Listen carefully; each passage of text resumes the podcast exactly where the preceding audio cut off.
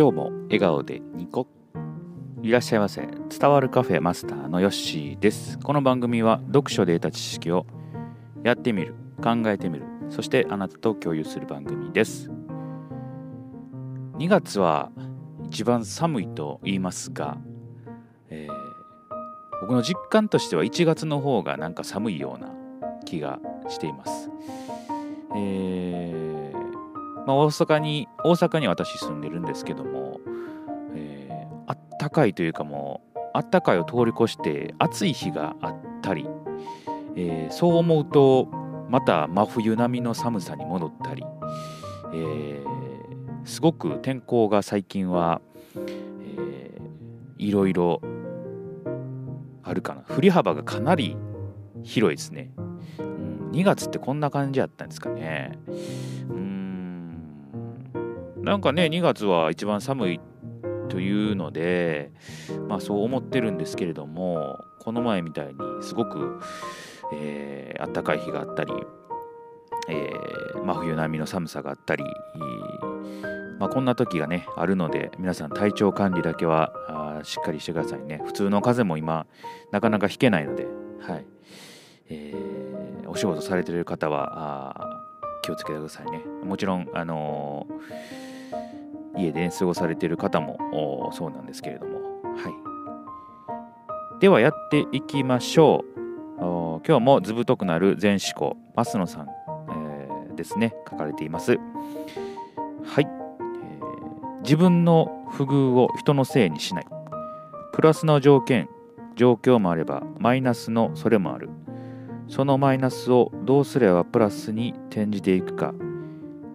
地に足のついた振る舞い。腰が座った行動。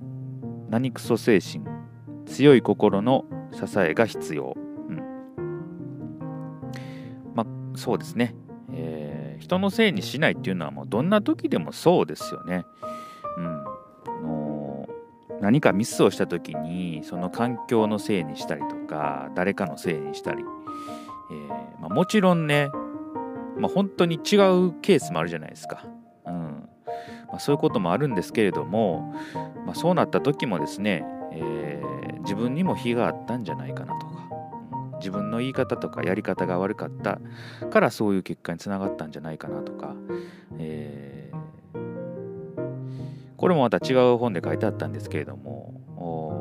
何かミスが起こった時にですね自分の、えー、せいに自分のせいにできるというかあ自分ごとに考えられる人っていうのは、えー、まあ、そういうことが起きても、まあ、立ち直りやすいと、うん、いつまでも人のせいにしてる人っていうのはずっとそのミスに引っ張られていることが多いと、えいうことが書かれてありましたので、えー、まあ、まさにそういうことなのかなというふうに思いますね。でマイナスのことを、まあ、プラスに転じると。これも難しいんですけれども、えーまあ、一つ僕最近ちょっと一個あって、はいあのー、骨伝導のイヤホンをですね落としたんですよ。で僕自転車乗ってるので普通のイヤホンはねまあダメなんですよね。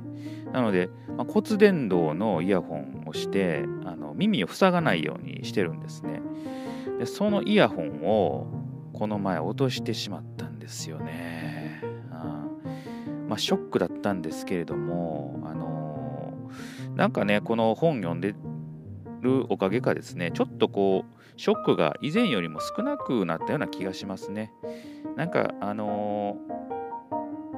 ー、落としたけどまあ音楽のない時間もいいかなとか、うん。まあ、失敗したんですけども、まあ、次ねこれを経験にですね、まあ、この場所で、えー、外さないようにしようとかあ落とさない方法はこうしたら落とさんようになるよなとか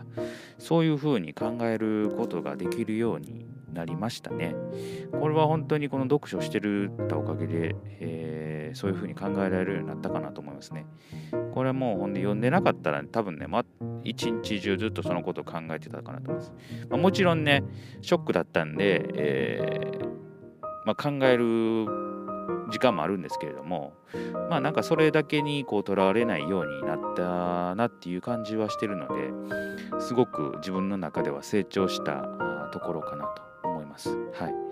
まあ、今日もね、えー、落としたであろうところをねかなり探しましたけれどなかったです。はい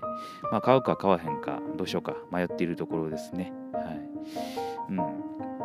まあ、そんな感じで、あのー、まあ、自分にも非に非があるとで人のせいにしない。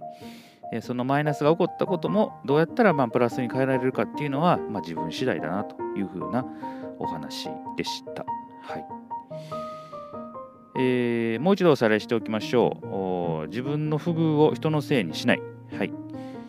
えー、というお話でした。は